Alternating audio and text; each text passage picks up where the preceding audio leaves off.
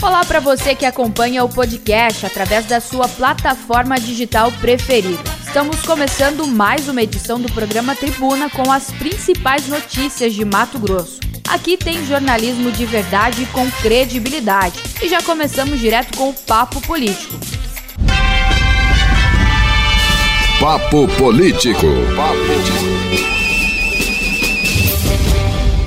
E o papo político de hoje, ao vivo e a cores, aqui dos estúdios da Vila Real, a gente recebe a pessoa mais elegante do universo. Ele, Lúcio Soja, aqui com a gente, porque hoje o assunto é o grande debate da TV Vila Real, não é isso, Lúcio? Bom dia. Bom dia, Nayara. Bom dia, Juca Santos. E bom dia aos ouvintes do Tribuna da Vila Real. Pois é, expectativa aí para o o, o, grande debate aqui do segundo turno da TV Vila Real, marcado aí para as 11 horas da manhã. Portanto, daqui uma hora e meia na TV Vila Real, eh, Abílio Júnior e Emanuel Pinheiro, frente a frente, cara a cara, tete a tete. E vamos ver o que é que o que é que vai acontecer, não é, Juca? O que é que o que é que eh, eles preparam para nós aí e para os eleitores, né? Nesse nesse debate aqui da TV Vila Real, é, extremamente aguardado por todo mundo, né? Principalmente pelo eleitor, né? Para tentar é. definir o, o voto dele, quem não definiu, não é? Isso mesmo. E claro, o ouvinte, quando eu anunciei que você viria aqui para falar desse assunto, já participou pelo 99987 2337. Você é o nosso convidado para continuar participando pelo 99987 2337. Eu quero colocar já participações, Lúcio, porque vai puxar o que você vai comentar hoje. Vamos lá. Bom dia, Nayara. Nayara, eu me chamo Maria Aparecida aqui de Santa Isabel e eu tenho uma expectativa em ver no debate de hoje falar sobre propostas concretas, né? Chega de baixaria, os eleitores estão cansados de ouvir isso. Você vai ligar, liga a internet, só vê isso, se liga a televisão, só vê baixaria. Então nós estamos, eu, por exemplo, quero ouvir propostas concretas e eu nem vi nenhum dos candidatos falar sobre os aposentados, né? Que, que, proposta que eles têm para nós aposentados da rede pública, privada, né? A gente não vê nada, né? E vamos mostrar aí o que, que eles têm para fazer com relação à educação. Sabemos que esse ano foi um ano difícil. O que, que pretende fazer na educação em 2021? É, sobre a segurança municipal, é, sobre a infraestrutura. Isso que a gente precisa saber, entendeu? Então, a minha perspectiva hoje para o debate é essa. Vamos a mais uma participação?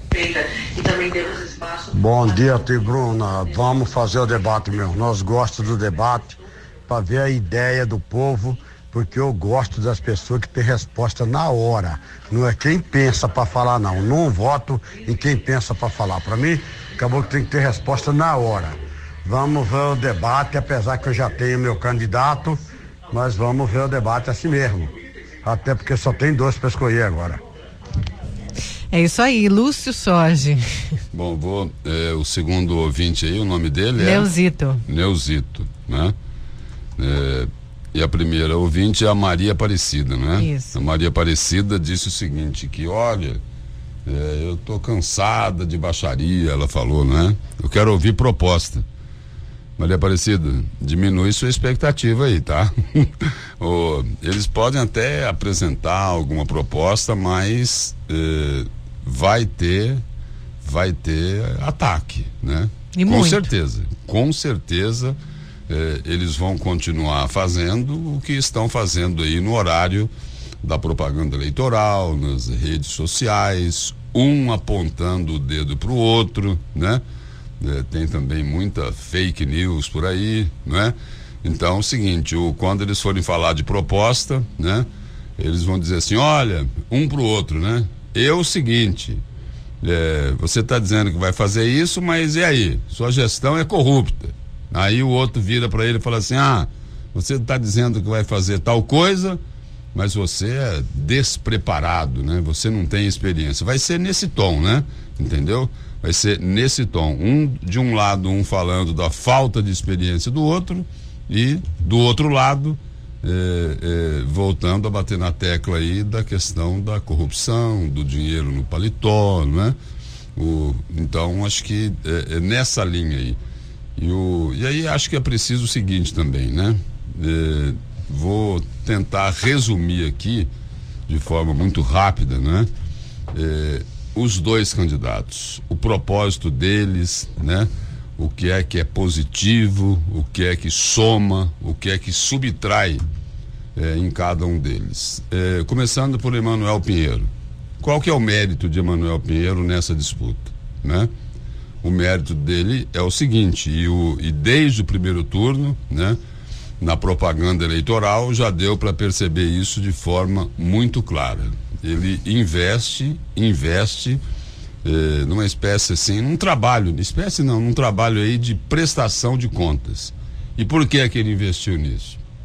Porque ele tem uma avaliação positiva da administração dele, né? Fala aí de construir o viaduto, eh, distribuir o uniforme para as crianças na escola, né? construiu muitas praças, né? Então o, ele, ele tem uma avaliação positiva da administração dele, não é isso?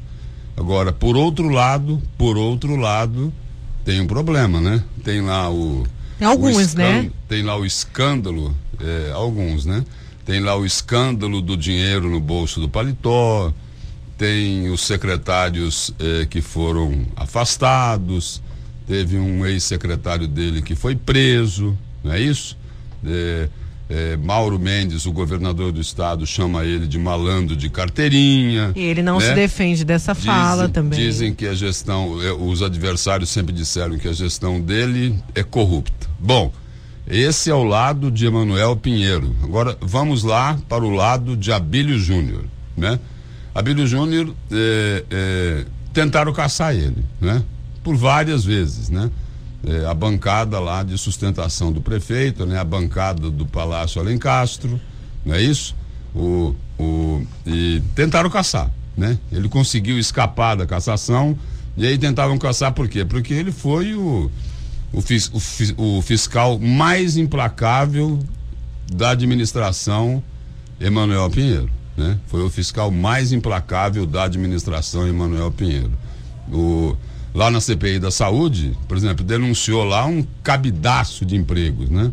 É, vereadores ligados ao Palácio Alencastro loteavam as policlínicas, só atendiam os amigos, né? Os amigos é, da hora, os amigos do poder, não é isso? É, aí um, o, o secretário, um ex-secretário lá foi preso em função da CPI da saúde. Então, é, é, este aí, né, é o, o mérito, né, do vereador Abílio Júnior no trabalho de fiscalização que ele exerceu em relação à prefeitura de Cuiabá. E é por isso que ele incomodava. E aí o seguinte, agora os pontos negativos que os adversários e agora o adversário Emanuel Pinheiro tentam carimbar nele, não é isso?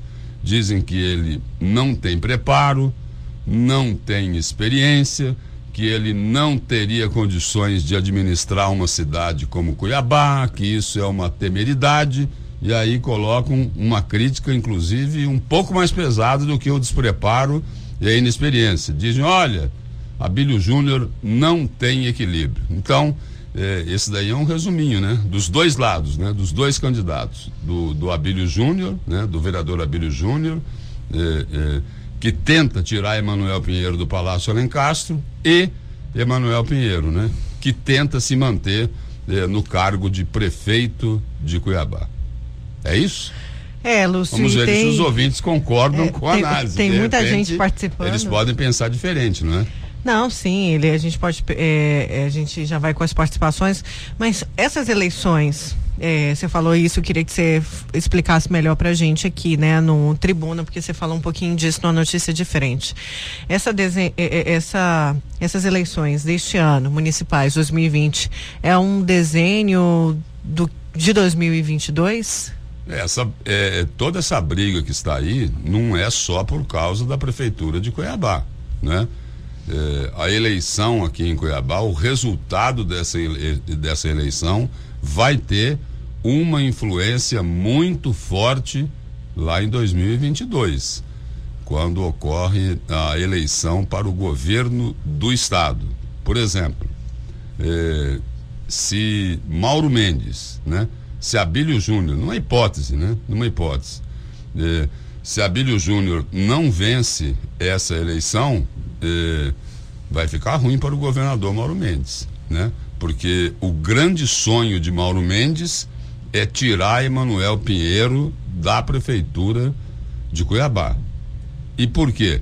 Porque se Emanuel Pinheiro, se Emanuel Pinheiro consegue se eleger, eh, Mauro Mendes será o assim o, o depois de Abílio Júnior, né? Se ele perder, né? Não estou dizendo que vai perder, estou falando aqui no terreno das hipóteses, né? Porque se Emanuel Pinheiro ganha a eleição aqui em Cuiabá, Mauro Mendes é um grande derrotado.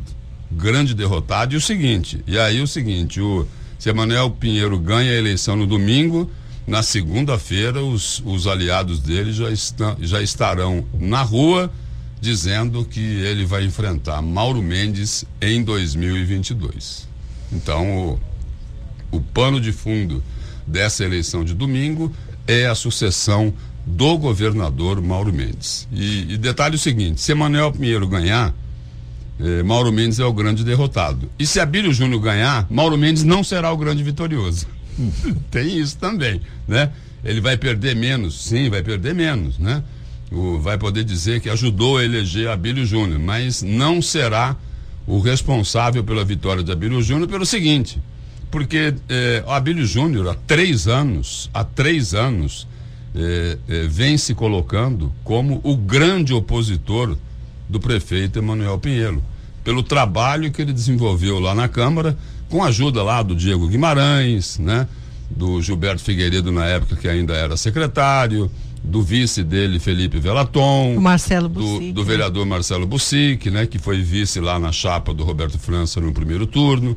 Então, o, o esse é o, o, desenho aí do, das projeções, vamos dizer assim, é, futuras, né? É, dessa, da, da, do pleito aí do próximo domingo. O pessoal está aqui participando, muita gente, viu? Não moro em Cuiabá, mas estou com dó de Cuiabá, pelo que Lúcio falou aqui. O pessoal está falando isso aqui, viu? Vamos aqui a participação do nosso ouvinte. Lúcio Sorges e Antônio de Poconé, estou ouvindo aqui o programa. E nós sabemos que Cuiabá hoje é a grande referência para os outros 141 municípios de Mato Grosso.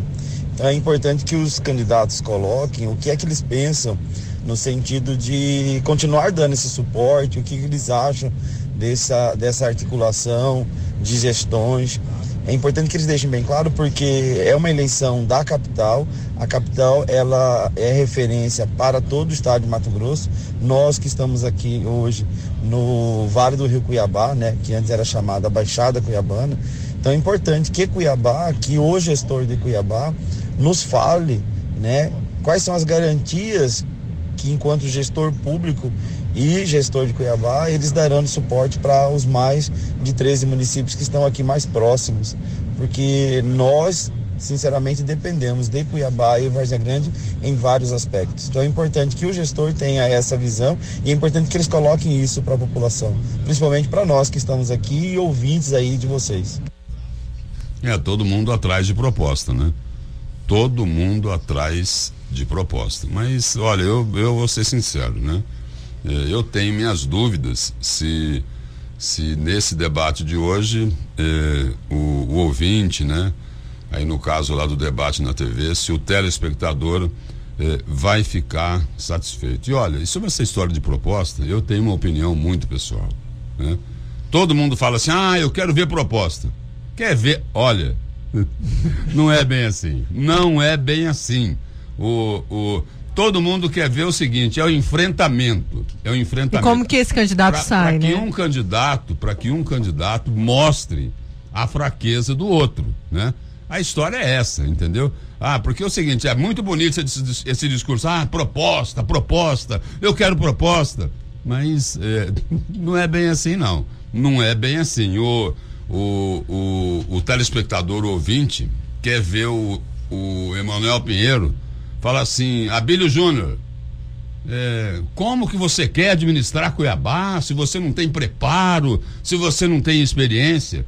E quer ver também o seguinte: o Abílio Júnior perguntando para Emanuel Pinheiro, escuta, por que que o senhor permitiu que sua gestão fosse tão corrupta? Explica aí aquela isso. história do dinheiro no bolso do paletó, que o senhor tenta, tenta e não consegue explicar na minha opinião, estou, vai ser isso. Estou, estou, aqui no terreno das é, hipóteses. É, é, é, a, é um falando da inexperiência é, e do descontrole e o outro falando da corrupção. É, vai é ser o, isso. É, um concorrente apontando o dedo para as falhas, para as fraquezas do adversário dele, para ele tentar se beneficiar e fazer o contraponto em cima disso, né? uhum. né? O, que aí Emanuel Pinheiro vira para Bílio Júnior e fala assim: olha, eu não sou como você. Você é inexperiente, você é despreparado. Eu não. Eu sou um gestor capaz, né?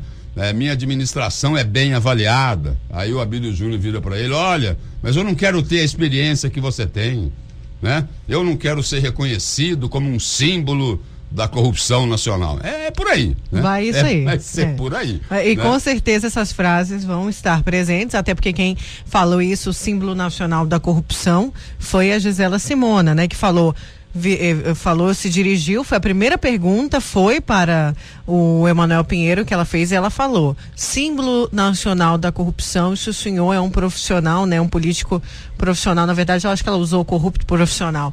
Então isso ficou muito marcado. E como ela está do lado de Abílio Júnior, com certeza essa frase símbolo nacional da corrupção vai estar bastante presente no é, debate. Você citou Gisela Simona, por exemplo, agora nesse segundo turno, eh, a campanha de Emanuel Pinheiro, os estrategistas dele, usaram muitas mulheres, né?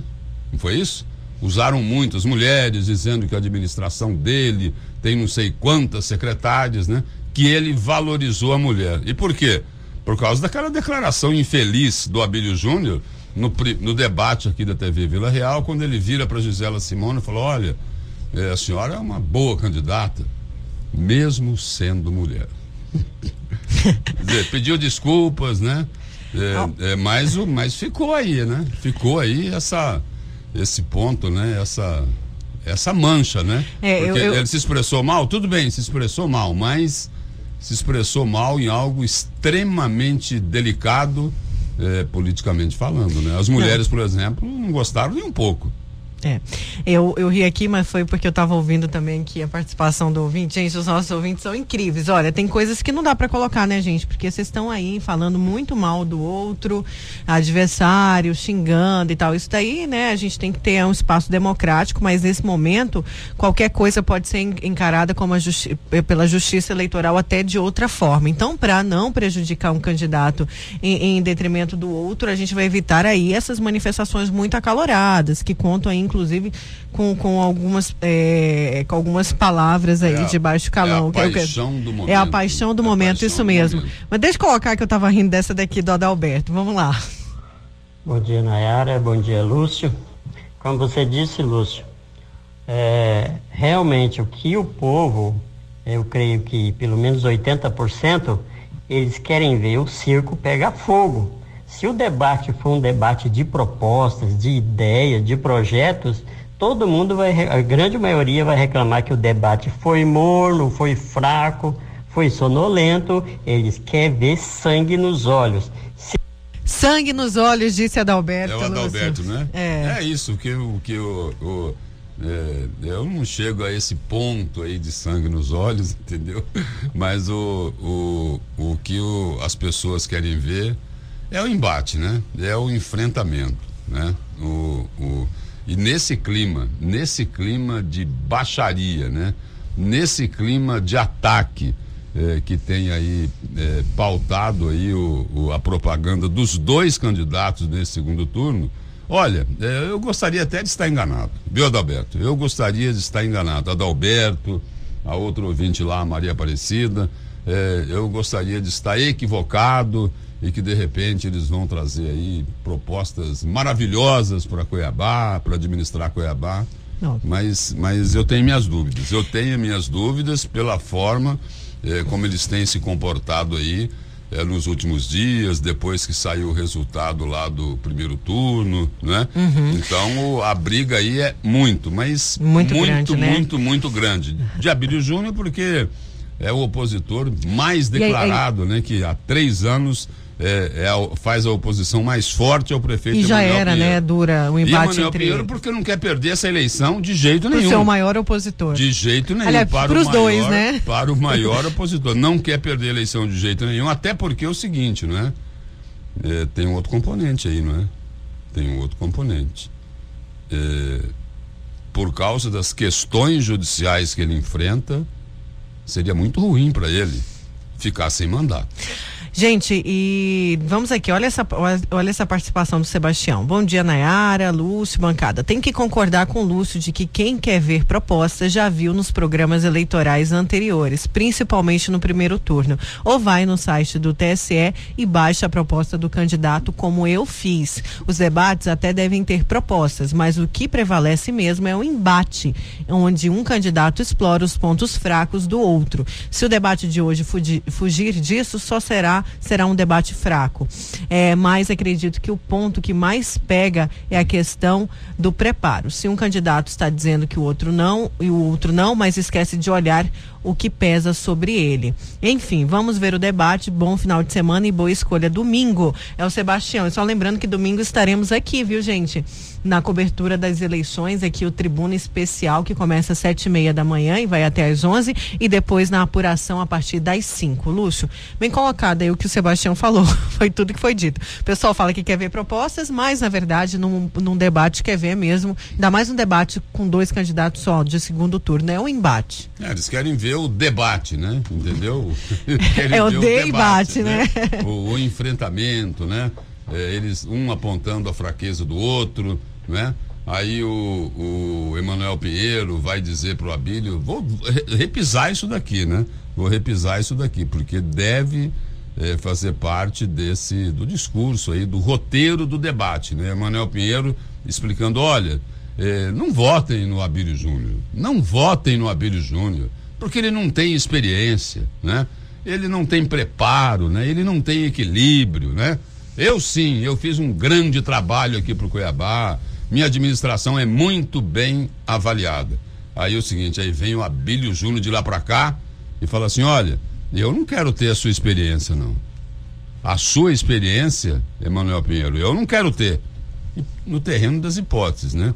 Eu não quero é ter experiência de enfiar dinheiro no bolso do paletó né? Eu não quero ter a experiência de uma gestão corrupta. Eu estou o seguinte, estou aqui só resumindo o que tem sido o debate deles eh, aí na propaganda eleitoral. O que é que um tem é, falado contra o é, outro. E um fala da inexperiência e o outro da corrupção. O, o, e a questão do, do do que o Abílio vai pegar, que eu acredito aí, não é só a questão do paletó, né? Tem a questão do secretário, tem a delação do próprio Riva, isso tudo deve entrar aí nesse, nesse pacote aí de falas já, que a gente já deve saber como que devem ser, até por conta dos últimos debates. É, o eleitor vai ter que avaliar o seguinte, o eleitor já teve oportunidade, né?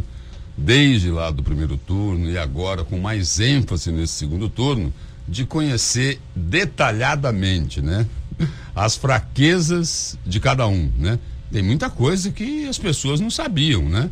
E que ficaram sabendo. Tudo bem, temos que dar um desconto aí, porque muita Das fake coisa, news também, muita né? coisa é fake news, não é isso? Ah, mas se né? tem, tem bastante. O, muito, o, o, agora, é, muita coisa foi revelada. Muita agora, coisa o que falta, foi revelada Lúcio, de um lado eu, e de outro. que eu pude né? ver nessas eleições e que sirva para as próximas é a resposta mais rápida da Justiça Eleitoral em relação às fake news. Tem que ser imediata, imediata. A gente tem que parar com isso. A mesma coisa que eu falo da questão do poder econômico, da compra de voto, a gente tem que caminhar para mostrar, a sociedade precisa mostrar para os políticos que dinheiro não compra tudo. Dinheiro não compra tudo. A gente tem que dar essa resposta cada vez mais. A sociedade não pode se corromper. E aí eu chamo a atenção para o outro lado. Temos que caminhar também para uma resposta mais rápida para os crimes eleitorais, porque teve muito, teve denúncia e o ouvinte sempre fala: olha, a resposta ainda é demorada e isso me desmotiva a denunciar. É, no, pegar essa frase que você citou aí, dinheiro não compra tudo. E agora não vou falar só de Cuiabá, não. Vou falar de Cuiabá, vou falar do Estado, né, das outras prefeituras, da eleição para o Senado.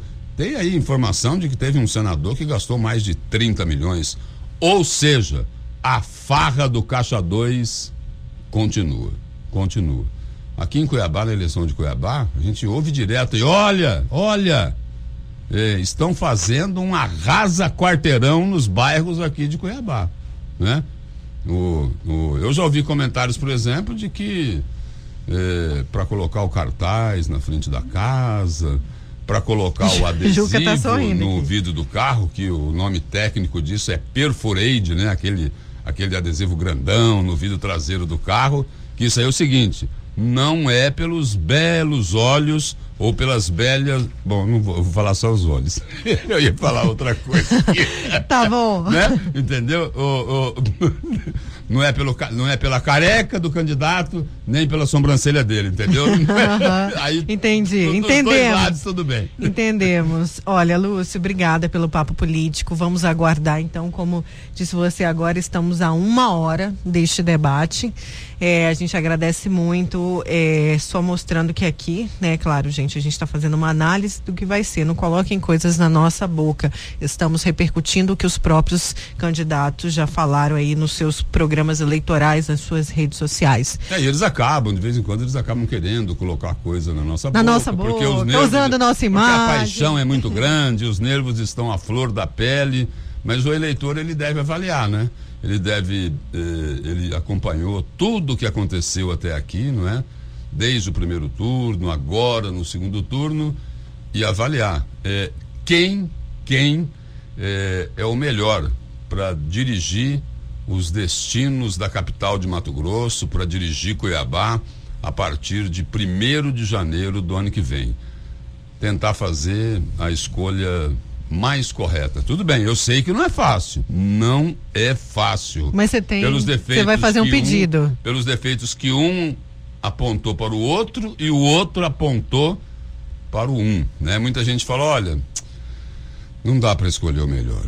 Eu vou ter que ficar com o menos pior. E vamos ver aí o que o eleitor de Cuiabá vai decidir sobre aquele que será o menos pior para governar a capital de Mato Grosso a partir de 1 de janeiro de 2021. Lúcio, e que Deus nos ilumine. Que Deus nos ilumine no domingo. Amém. Obrigada, Lúcio. Ok, obrigado, Nayara. Bom dia para você, bom dia ao Juca Santos e bom dia aos ouvintes do Tribuna, aqui da Vila Real. Certo, foi, esse foi o Lúcio Soja no Papo Político. Vamos para um breve intervalo. Daqui a pouco vamos repercutir mais eh, o debate aqui. A gente já volta. A Vila Real 98.3 está apresentando Tribuna, Tribuna com Nayara Moura. Voltamos com Tribuna e vamos falar agora de inovação, de tecnologia no agronegócio. Isso mesmo, gente. Inclusive, tem um, um novo sistema aí da, do, da SEMA Digital, da Secretaria de Meio Ambiente, agora com licenciamentos digitais, que é um avanço aí para poder facilitar a vida de quem precisa. Então, aliar aí a tecnologia ao agronegócio. Por isso, a gente vai conversar agora é, com o diretor de TI da Memora Processos Inovadores, o Marco Antônio Acioli. Tudo bem, Marcos? Bom dia, Nayara. Bom dia, ouvintes. É um prazer estar aqui com vocês nessa manhã de sexta-feira. Tudo bem? Tudo bem, é Marco, né? Marco Antônio. Isso, perfeito. Isso, Marco desculpa. Antônio. Marco Antônio. Marco, é, primeiro eu quero falar, né, da importância é, da tecnologia alinhada aí ao agronegócio, na verdade, a alta produtividade do agronegócio. Foi lançada, inclusive, essa semana a SEMA Digital, que vai facilitar e muito a vida de quem precisa tirar licenciamentos, para quem precisa pagar multas, autuações. Era algo já que era um pedido, uma demanda do setor e que finalmente chegou né, modernização para ajudar o homem e a mulher do campo. Perfeitamente, Nayara. É, A tecnologia é o principal motor, motor da mudança das nossas vidas hoje, né? É, todo mundo aí, aproximadamente 74% da população acima de 10 anos tem acesso à internet e o que nós fizemos junto à Secretaria de Meio Ambiente do Estado de Mato Grosso é constituir, construir uma plataforma que permitisse o acesso a esse licenciamento digital por meio da internet, né? É, a, trazendo praticidade, trazendo mais celeridade, trazendo mais confiança para o, o processo de, de, da emissão do licenciamento. Isso. E como que funciona esse projeto em si? Como que ele vai simplificar a vida aí de quem precisa? Marco? É, bom, ele é um sistema que está todo disponível pela internet, na, na área. E as pessoas, a partir do portal da, da, da Secretaria do Meio Ambiente, vão poder ter acesso àqueles processos que anteriormente eram todo feito por papel, por protocolo de documento, por deslocamento pessoal, né? Todo acesso a esse documento, todo acesso a esse sistema agora, ao processo de licenciamento se dá de forma remota, então a gente tem noção aí da dimensão do tamanho do estado do Mato Grosso, né, é, das dificuldades de deslocamento e operação desse, desses processos de licenciamento. E na prática o que isso vai trazer para a população em geral é uma redução do tempo do processo de licenciamento. Né? Nesse início da semana passada nós lançamos aí um processo de licença de adesão por compromisso, onde a licença é emitida em tempo real né? Então a pessoa vai entrar lá por ato declaratório do, do, do, do, contribuinte, do usuário, ele vai fazer essa declaração e imediatamente vai sair licenciado, né? Então isso é uma inovação, isso é uma mudança de paradigma para o setor, né? E para o meio ambiente. Isso, e aí a gente fala em desburocratizar, né, Marco Antônio? Desburocratizar o que todo mundo quer. Será que é possível a gente caminhar para isso? E claro, quando a gente fala de reduzir a burocracia, a gente fala de mais ganho, né? Perfeitamente. Na verdade, é, nós já estamos caminhando para isso, né, Nayara? É, é, os, os, processos que já foram automatizados já estão disponíveis à população. Por exemplo, nós temos casos de licenças que poderiam chegar a dois anos o prazo de emissão, que agora será dado em pelo menos em 30 dias. Né? Então isso é uma redução de custos para todo mundo, é um aumento de eficiência arrecadatória para o Estado, à medida que as, os empreendimentos, o agronegócio vai ser licenciado com mais eficiência. Nós estamos falando aí, Nayara, de aproximadamente 5.800 licenças emitidas anualmente. Né? Onde que a gente vai trazer uma, uma, essa redução de prazo, como eu te falei, neste caso, significativa de dois anos para 30 dias, né? A gente vai eliminar erro nos processos, a gente vai dar mais rastreabilidade, transparência, segurança jurídica. Então, assim, o que, que nós vamos fazer? É desburocratizar essa relação do contribuinte, do usuário com o Estado. Né? É isso que a população, esse é o anseio da população, é isso que o Estado precisa integrar, entregar à população e nós ficamos muito felizes de ser parte disso, de garantir esse resultado. Eu não tenho dúvida que o Mato Grosso, que é um Estado que é responsável por 18% da produção nacional do agronegócio, precisa e está na liderança tecnológica no, no, em relação ao meio ambiente, né? E aqui nós estamos falando nesse momento, Nayana, de, na, Nayara, de licenciamento ambiental, mas nós estamos falando também de manejo florestal, de, né, de emissão de taxas remotas, né? Então também todas as taxas vão ser emitidas pela internet, da gestão de barragens, né? Mais do que isso, nós estamos falando da gestão dos recursos hídricos, né? A gente sabe da importância dos recursos, dos recursos hídricos para o estado do Mato Grosso, né? Então, é, é, uma desburocratização completa. Na verdade, é uma mudança de paradigma para o estado do Mato Grosso. É, é, e Marco, é, outra, outro, né, outra, outro pedido do setor é o seguinte, mas e aí, a tecnologia cada vez mais alinhada, aliada do agronegócio também. E a facilidade de se mexer? A gente sabe que tem muita gente da agricultura familiar também, homem e mulher do campo, às vezes é, são mais idosos. É possível? Vai ter aí uma, um tempo de treinamento? É, são ferramentas fáceis de mexer? Sim, a, a, gente busca, lógico, trazer toda a experiência do usuário, a expectativa do usuário para as aplicações. Né? Então é uma ferramenta bastante intuitiva, bastante simples, né? Ela vai trazer também muitos tutoriais auxiliares, à medida que a pessoa tiver alguma dúvida, ela vai poder assistir um vídeo, consultar alguma documentação, mas também a Secretaria do Meio Ambiente também deixa à disposição os modelos de contatos tradicionais, por telefone, por central de atendimento, que ajudam a tirar essa dúvida. Nossa expectativa é que é, é, a maioria dos usuários, né, é, pelo menos 90%, consigam usar integralmente as soluções que estão sendo disponibilizadas sem qualquer apoio externo. Mas caso isso, caso isso seja necessário, a gente tem esses canais de comunicação e, e, e, e como eu disse aqui anteriormente, vídeos, outros acessos a documentações que vão facilitar né, esse, esse uso da aplicação.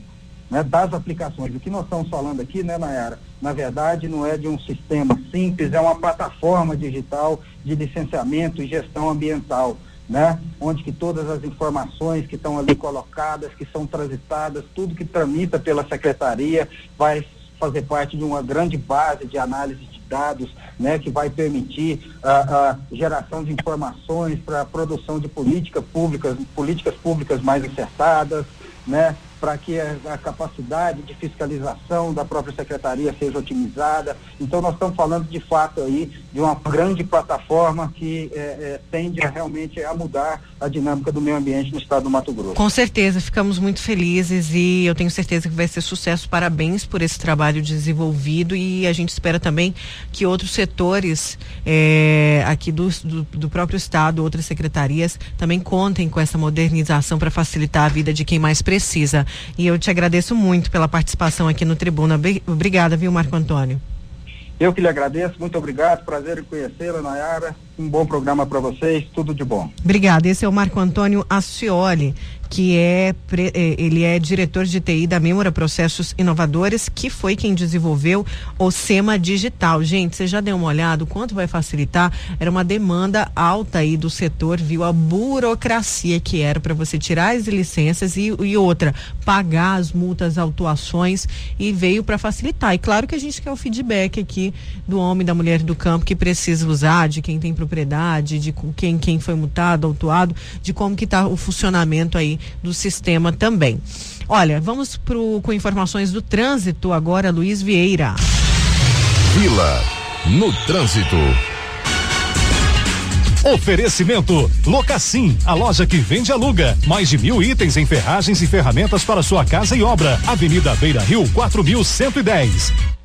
Em Várzea Grande, o trânsito continua movimentado pelas principais ruas e avenidas, principalmente pela região central e os corredores de maior fluxo de veículos, como na Avenida Júlio Campos, também na Avenida da FEB, segundo a Guarda Municipal da cidade, sem registros de alterações ou acidentes de trânsito até agora. E ainda falando do acidente de ontem, na Avenida Júlio Campos, o que foi divulgado é que eh, as pessoas que ficaram feridas são o condutor do carro, ele relatou que teve que se deitar no banco, ele conseguiu se deitar no banco do passageiro no momento em que percebeu que a carroceria do caminhão caçamba estava caindo sobre o carro dele. Este acidente que aconteceu ontem, um acidente grave, onde um, uma caçamba de um caminhão caiu em cima de um veículo, destruiu completamente esse carro de passeio e ainda colidiu contra uma moto que foi estraçalhada. O condutor da moto também ficou ferido, também foi conduzido a uma unidade de saúde e é, essa rapidez do condutor do carro que conseguiu né, se deitar no banco do passageiro para evitar ser atingido foi o que, né, pelo menos o que se diz que salvou a sua vida no momento desse acidente, porque o carro ficou completamente destruído e por sorte ninguém faleceu, ninguém morreu neste acidente de trânsito registrado na manhã de ontem. Os dois é, feridos, né, que ficaram feridos nessa ocorrência foram encaminhados a uma unidade de saúde, permanecem internados sob atendimento, mas segundo o que foi divulgado, não correm risco de morte. Certo, Luiz, obrigada pelas suas informações. E a gente conversa agora por telefone com o nosso colega jornalista, também especialista em política, o Paulo Coelho. Paulo Coelho, que também esteve numa notícia de frente hoje com a gente, que está no comando do programa Opinião. E vamos repercutir debate, hein, Paulo? O pessoal aqui já todo mundo agitado, esperando o debate. O Lúcio Sorge fez uma análise ainda há pouco, dizendo que, claro, o debate deve ser marcado pelo confronto. Bom dia, né? Bom dia ainda, Nayara, caríssimo Nayara, e aí você também que, a, que ouve, não é? Nesse momento, tribuna.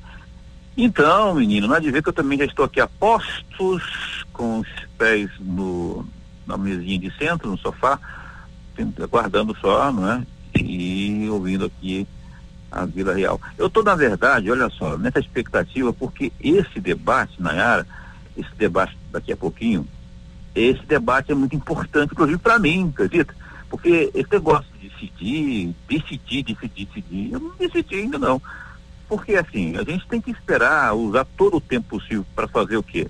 Análise, ver, porque é, muita coisa, né? Estamos falando aí de quatro anos que virão, e à frente da Prefeitura de Cuiabá teremos uma pessoa, não é, e toda a sua equipe, para responder pelos nossos anseios. Quais são os nossos anseios? A gente que anda dia a dia, que vai, que volta, que sobe, que desce, sabe das principais demandas, dos principais gargalos e sabe que também isso precisa mudar, precisa melhorar, né, para o nosso bem-estar coletivo. E aí, nada melhor do que votar bem, e eu estou fazendo esse, esse exercício aqui. Vou assistir com muita atenção e com critérios. Por que critérios? Porque, afinal de contas, é, não adianta ouvir, é, assistir a um programa e esperar ouvir aquilo que a gente quer ouvir. A gente quer ouvir a verdade, o que, que ele tem, que, que o determinado candidato tem a oferecer e como que ele vai realizar, não é?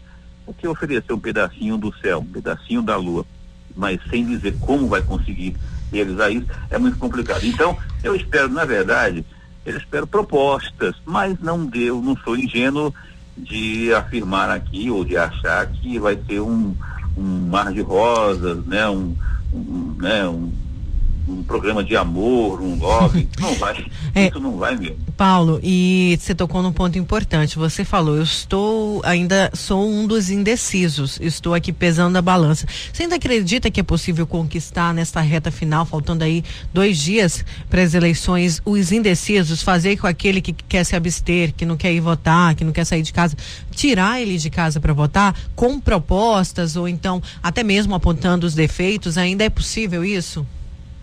Com certeza que eu acho que é possível. De repente, vamos supor, vou citar aqui um exemplo. Digamos que eu tenha uma demanda muito grande no meu bairro, não é? Qual é? Eu preciso de um CMEI aqui, CMEI que faça as creches bonitinhas que tem, né? É, ou alguma coisa, um postinho de saúde, ou uma, um PSF. É, e aí eu ouço e vejo um candidato ali dizendo o seguinte, ó, eu tenho, eu, eu vou fazer isso e mostra como que vai fazer, não é? Ele mostra os caminhos que vai fazer isso e me prova por A mais B que é possível e vai depender, evidentemente, da boa vontade e honestidade dele, né? Então, isso já é um fator que me faz balançar. Poxa, ninguém me falou isso ainda, não é? E se eu tiver aqui um CB, ou então um PSF aqui, uma crechezinha aqui no meu bairro, se essa for uma, uma demanda do meu bairro, opa, já acendeu a luzinha para eu votar nesse candidato, né? Poxa, tem um cara que está falando a minha língua, a minha, mas que ele mostrou, inclusive, ele falou como vai fazer, não é? Que vai fazer, de fato, são outros 500, mas pelo menos disse e disse como vai fazer.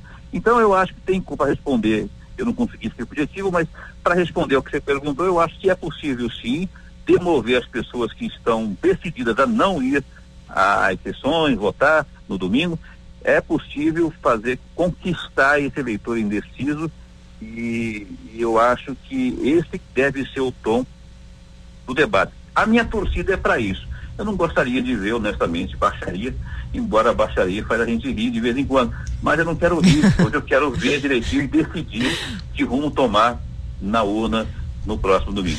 Então, para a gente encerrar, deixa a sua mensagem para o eleitor, lembrando que o Tribuna, a gente vai ter uma cobertura grande aqui, Paulo, você também sempre está nessa cobertura pela a TV Pantanal, pelo programa Opinião, no dia das eleições, vamos ter a cobertura das eleições e da apuração também, então deixa a sua mensagem, que o Lúcio deixou aqui, né, eu, eu quero que Deus ilumine tá, o eleitor né, na hora dessa escolha, e aí a sua mensagem?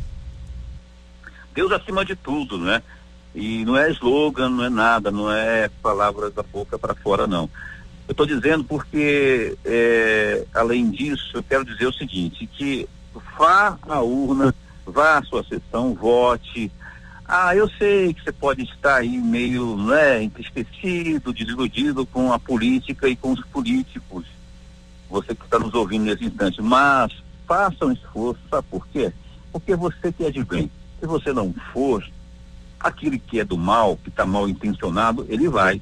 Ele vai porque foi comprado, porque o candidato dele é corrupto, comprou, é, deu dinheiro para ele, ofereceu vantagens. E aí esse cara pode ganhar e aí você está ferrado. Nós estamos ferrados porque você ajudou a nos ferrar, no sentido de que você ajudou a eleger alguém que não terá compromisso com a coletividade. Então, é democracia, vá até a urna, vote, exerça o seu dever de cidadão, até porque é obrigatório, né? Então vá lá, faça isso, se não alguém do mal vai lá.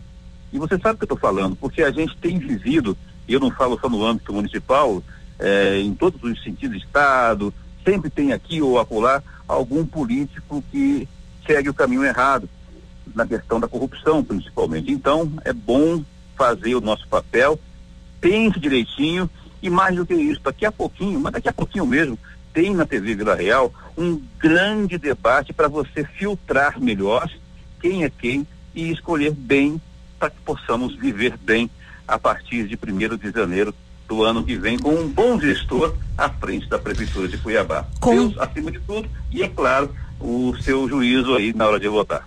Isso mesmo, Paulo. Obrigada, viu? Obrigada pela participação aqui no Tribuna.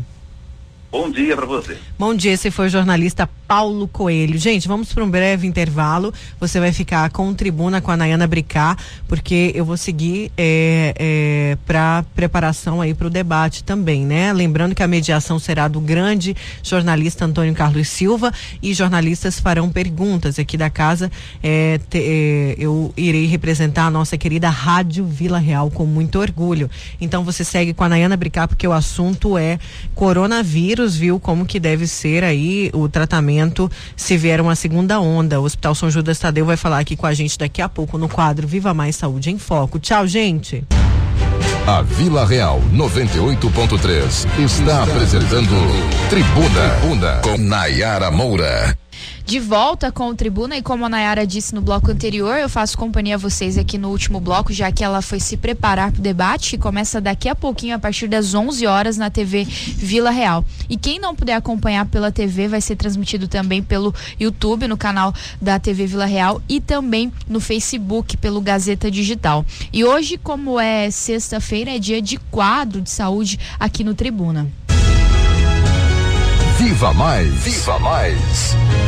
Saúde em Foco. Oferecimento: Hospital São Judas Tadeu. Nosso maior prazer é cuidar de você. Telefone 65 2128 5454. Instituto Machado. Todas as especialidades em um só lugar. Ligue e agende sua consulta. 3623 6066. Imagens Medicina Diagnóstica. Ver você feliz, nossa melhor imagem. Agendamento 65 4009 8000. Ortoclin. O fim de suas dores ósseos musculares. Jardim Imperial, próxima Viola de Coxo. Fone 2129 7620. E hoje no quadro Viva Mais Saúde em Foco a gente fala sobre a segunda onda de Covid. Tem alguns países da Europa que já enfrentam a segunda onda de Covid-19, já começaram a registrar novos casos, é, infelizmente também novos óbitos em decorrência da doença. E aqui em Mato Grosso, é, o governador e também o prefeito de Cuiabá não descartam a possibilidade de uma segunda onda de Covid-19. Por conta disso, a gente recebe a enfermeira Glaucia Gani, que representa o Hospital Hospital São Judas Tadeu para falar sobre é, essa possibilidade de uma nova onda e também como que deve ser o, o trabalho de vocês, profissionais da saúde, é, caso realmente exista essa nova onda de Covid aqui em Cuiabá. Glaucia, bom dia. Obrigada bom dia. por participar aqui do Tribuna. Eu que agradeço o convite em nome do Hospital São Judas Tadeu. E retomando a sua pergunta, é muito importante em termos de preparo para essa possível segunda onda a gente está com um olhar voltado para aquilo que já foi feito anteriormente, que são as medidas de prevenção, né? É, fazer o isolamento social, manter o uso da máscara, a higienização das mãos é muito importante também no combate e sempre que você perceber aos primeiros sintomas, os primeiros sinais, tosse, febre, vômito, diarreia, falta de ar, procurar o nosso serviço de saúde. Certo. É, convido... Ou outro serviço próximo. Sim, eu convido vocês a participarem com a gente aqui através do WhatsApp pelo 99987-2337. A gente conversa agora com a Glaucia Gani, que é enfermeira, sobre a segunda onda de Covid, já que Cuiabá é uma capital e aqui a gente não descarta essa possibilidade, né? Pô, é, a gente percebeu recentemente aí, pelos boletins epidemiológicos, aumento no número de casos, é, infelizmente também no número de óbitos, nada comparado ao que a gente viu em julho e agosto, mas a gente infelizmente teve um número é, é, um pouquinho maior nessas últimas semanas. Gláucia, lá no início da pandemia, é, muitas dúvidas tinham em relação a esse vírus, a essa doença, por se tratar de algo novo com essa questão da possibilidade de uma segunda onda, o trabalho de vocês, eu não sei se eu posso usar essa palavra, mas de certa forma fica mais fácil porque vocês já conhecem um pouco mais sobre a doença, já tem até uma, uma noção melhor do diagnóstico, né? Tratamento, tem aí a possibilidade também de uma vacina. Exatamente. Não, não, eu talvez não diria mais fácil em termos da doença, né? porque é uma doença que ela é de difícil tratamento, né? É, a assertividade, eu acho que ela ficou melhor em termos de tratamento, porque hoje a gente tem protocolos, né? O próprio hospital hoje segue protocolos médicos para estar tá fazendo esse atendimento em saúde. Então a gente tem, de certa forma, uma segurança maior em estar tá oferecendo esse tratamento de saúde com relação à Covid-19 a população.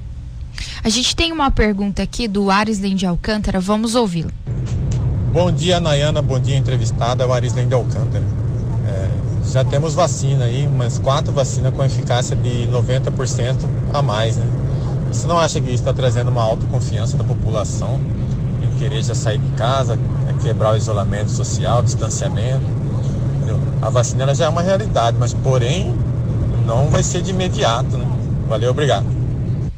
Gláucia? É, a vacina, ela é já né, uma realidade, como ele falou, e a gente tem que manter as medidas de segurança. Talvez, é, fazendo uma especulação, né, isso pode, de certa forma, causar uma sensação de conforto.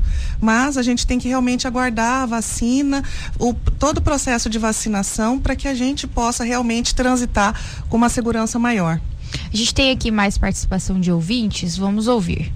É, bom dia a todos, é o Leão de Mossoró. Vocês me permitam uma segunda participação. É, a gente tem que ficar bem atento a essa segunda onda de Covid. A gente sabe que a ineficiência é, nas ações acatadas para combater o vírus, né, abre aspas, a ideia de salvar a vida, é, serviu para de pretexto para muitas coisas. Uma delas é o desvio de verba, você está entendendo? É, a gente teve parte do comércio fechado, e agora é, a gente fala em alguns países da Europa, né? Vou pegar um vizinho da gente aqui, a Argentina, com o governo de esquerda, Alberto Fernandes, ele praticamente fez um, um lockdown é, exagerado e vamos ver a situação da Argentina. A Argentina não saiu do lockdown desde a primeira onda, né? É, é, e as, as, medidas de segurança lá foi ineficiente. Estão morrendo gente e o país está vivendo um maior caos econômico. Será que a gente, nós brasileiros, principalmente os comerciantes, vai ter que enfrentar isso novamente, né? E a Polícia Federal está na rua com o Covidão, desvios de, de verbas para combater o Covid, inclusive aqui na cidade de Cuiabá. Eu vou só complementar a fala do, do Lima aqui, do Jardim Mossoró, que tem, inclusive, na semana passada, o prefeito Emanuel Pinheiro, ele descartou a possibilidade de lockdown aqui em Cuiabá, caso ocorra a segunda onda de Covid-19. Em relação a, a, isso, ao lockdown, é, a gente sabe que vocês são da área da saúde, mas é, interfere muito na questão econômica. A gente está em meio à, eleição, segundo turno, tudo pode mudar até, até a próxima semana. Você acha que é, existe realmente a necessidade de um novo lockdown é, e acha que, que teve, a gente assim, realmente teve é, diminuição nos casos devido ao lockdown que Cuiabá fez no início da pandemia? Essa possibilidade de ter o lockdown ela é uma situação difícil de ser avaliada porque a gente tem que entender como que vai acontecer essa curva epidemiológica, né? A gente não tem é, certeza dessa quantidade, desse aumento, se, né, a proporção da necessidade de se chegar a se fazer um lockdown. A gente tem aqui mais uma, uma participação de os ouvintes. Esse assunto é um assunto que assim rende muito e muita gente participa, né? E eu acho que é até importante a gente falar disso, porque como a gente diz aqui todos os dias, a pandemia ainda não acabou. Bom dia, Nayana. Bom dia, enfermeira entrevistada. Tem que falar para os nossos governantes que, COVID, que o vírus, corona e a Covid, elas não respeitam o decreto, não, tá? Não é porque eles acham que com um decreto eles vão acabar com a pandemia e com o vírus que vai acabar, né? O vírus está aí. Né? A gente tá, ontem eu passei em um, uma pizzaria aqui no CPA 2 lotado, sem nenhum afastamento social, era dia de rodízio. Quer dizer, é ambiente propício para o vírus, né? Então vai ser realmente inevitável a segunda onda, né? Até porque a população relaxou, infelizmente, né? E porque as nossas autoridades também relaxaram, né? Isso é nos três níveis do governo. O federal nunca ligou, né? E o municipal e o estadual deram uma relaxada também. Então praticamente vai ser inevitável, né? A gente tem que continuar alerta e continuar fazendo as medidas de prevenção, porque senão vamos ter a segunda e provavelmente a terceira onda, né? Porque você acha que realmente essa segunda onda se deve a isso? Não só necessariamente a isso, mas percebe-se que houve realmente um relaxamento, né? A gente anda às vezes à noite, vai de carro em algum local e a gente percebe essa movimentação é, em bares, em restaurantes, e enfim, e é uma situação de que a gente tem que evitar realmente, né? Então a sugestão que a gente dá, o conselho que a gente dá enquanto serviço de saúde é que seja mantido o distanciamento social, que se use máscara, que se evite sair desnecessariamente. É, não existe é, é o que ele falou, né? A gente não está numa situação de conforto, a gente ainda vive um momento de pandemia. Então a gente vive uma situação crítica. Isso não tem que ser desconsiderado pela população, né? A gente tem que retomar o mesmo comportamento que a gente tinha naquele início da pandemia, de realmente sair só quando for necessário, de fato. A gente tem aqui agora a participação do Daniel. Bom dia, Nayana. Bom dia a todos. Aqui o Daniel da Chácara dos Pinheiros, aqui no Cochipó. bom dia a todos aqui do Baixo Chácara dos Pinheiros. Estão ouvindo vocês. Deixa uma pergunta entrevistada. Fala-se muito na segunda onda. Mas enquanto não tiver vacina, é, não vai vir a segunda, terceira, quarta, só vai parar quando tiver a vacina, né? E depois que tiver a vacina, todo ano vai ter que se vacinar, que esse vírus não vai sumir porque chegou a vacina, mais ou menos é isso. Para poder responder, agradeço. Bom dia, abençoado a todos vocês, bom final de semana. É, o Daniel pergunta aqui em relação à, questão da vacina, né? Porque já tem algumas vacinas disponíveis, mas nenhuma ainda sendo comercializada, nenhuma está realmente disponível para a população. Então ele fala que a gente pode ter a segunda, a terceira, quem sabe até a quarta onda, se realmente não é, a vacina não for disponibilizada para a população. É, pode acontecer. Se a gente não tiver essa disponibilidade da vacina, a gente pode ter outras ondas aí da Covid-19, sim.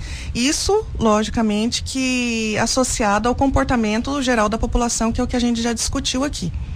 É, tem aqui o, um outro ouvinte, o César de Poconé, ele fala que tem receio de fazer uma consulta no posto de saúde, porque tudo agora é Covid. Eu sei que vocês são da, da área privada, mas eu queria que você falasse um pouquinho sobre as, as medidas de prevenção de vocês, até pro paciente que muitas vezes tem o sintoma, mas ele fica pensando, ah, eu não vou, porque vai que eu tô só com uma gripe, chego lá e pego o Covid no hospital. Eu queria que você falasse então um pouquinho sobre essas medidas de prevenção que vem sendo adotadas adotadas? Então, lá no Hospital São Judas Tadeu, a gente adota é, medidas de inclusive de isolamento.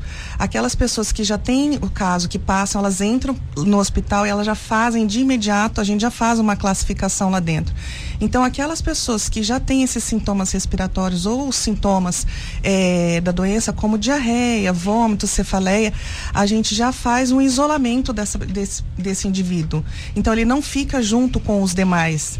Né? Então, é, esse receio que a população tem em relação a isso, é, ele está descartado mediante a segurança interna biológica que a gente trata lá, inclusive com a CCIH. É, tem uma outra participação aqui de um ouvinte que fala sobre a questão da eficácia da vacina. Muitas pessoas questionam isso, né? É, se a gente realmente tiver a vacina, talvez no próximo ano aí já disponível, acredito que não vai ser uma vacina tão fácil, porque a gente vê aí todos os anos a vacina da gripe, né? H1N1, é, pessoas do grupo de risco que devem tomar. É, em relação a isso, a população deve procurar essa vacina para tomar realmente? O que, que vocês da área da saúde recomendam? A vacinação, ela é algo que é determinado em termos de campanha, né, de liberação pelo governo federal. Então, todas essas avaliações de eficácia, de efetividade, de necessidade, são determinadas pelo governo federal. Então, se quando houver, e se houver, né, como a gente está falando em possibilidades, é, vai existir a segurança para estar tá sendo feito. Então, ela vai ser recomendada e nós, enquanto profissionais de saúde, também recomendaremos. Se fala sobre essa questão da possibilidade de uma segunda onda. Você acha que isso também, a, posicionamento da população em relação a isso, isso que você acabou de dizer, só sair realmente quando necessário, isso influencia muito? Influencia muito, porque é, o trânsito da pessoa, ela acaba nesse trânsito indo e vindo e fazendo contatos, ela acaba disseminando esse vírus para muito mais pessoas do que se ela só tivesse dentro de casa ou só se ela transitasse só o necessário. Então, quando eu faço essa restrição social eu, enquanto indivíduo, de tá, né, não tá circulando entre as outras pessoas, eu não exponho as outras pessoas. Então, eu, é a transmissibilidade da doença fica restrita, fica mais restrita.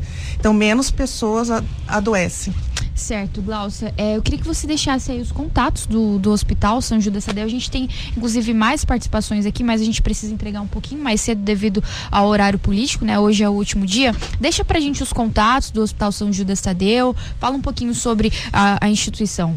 É, o nosso pronto atendimento é 24 horas. Nós temos protocolos para atendimento da Covid-19. Então, os nossos médicos eles passaram por um treinamento. A diretoria, tanto o doutor Matheus, a doutora Francisca, o doutor Arnaldo, ele, eles têm a constantemente contato com os médicos do nosso pronto atendimento, então esses feedbacks, né, da parte médica são muito é, presentes o tempo todo. E o nosso corpo médico e de enfermagem ele é muito bem preparado para esse tipo de atendimento, além da segurança que a gente tem é, em termos de separação mesmo, que é esse medo da população, né? É, vou deixar o nosso telefone aqui, é 21 28 5400 e as nossas redes sociais é só digitar Hospital São Judas Tadeu. Certo, Glaucia, muito obrigada pela participação aqui no Tribuna, viu? Eu que agradeço, obrigada. Nós conversamos então com a enfermeira Glaucia Gani no quadro Viva Mais Saúde em Foco aqui no Tribuna. Antes da gente ir embora, ó, daqui a pouquinho, em dois, três minutos no máximo, começa aí o último debate, o debate decisivo na tela da TV Vila Real entre Abílio Júnior e também o candidato à reeleição, prefeito Emanuel Pinheiro. Quem puder, assista. Se não estiver em casa, pode acompanhar através das redes sociais, Facebook, Gazeta Digital e também pelo canal da TV Vila Real no YouTube. Pessoal, muito obrigada pela companhia de vocês durante toda essa semana. Lembrando que domingo a gente tem duas edições especiais do Tribuna, uma começando sete e meia da manhã e a outra começando a partir das 5 da tarde para vocês ficarem por dentro sobre o dia de votação do segundo turno aqui em Cuiabá. Então, um excelente final de semana. Votem com consciência no domingo e a gente vai estar tá aqui a partir de sete e meia fazendo companhia para vocês, viu? Muito obrigada. Tchau, tchau. Até domingo. Essa foi mais uma edição do programa Tribuna. Apresentação Nayara Moura e Nayana Bricá. Reportagens Luiz Vieira. Operadores de áudio Juca Santos e Yuri Júnior. Direção artística Lennon Franz e direção de jornalismo Davi César.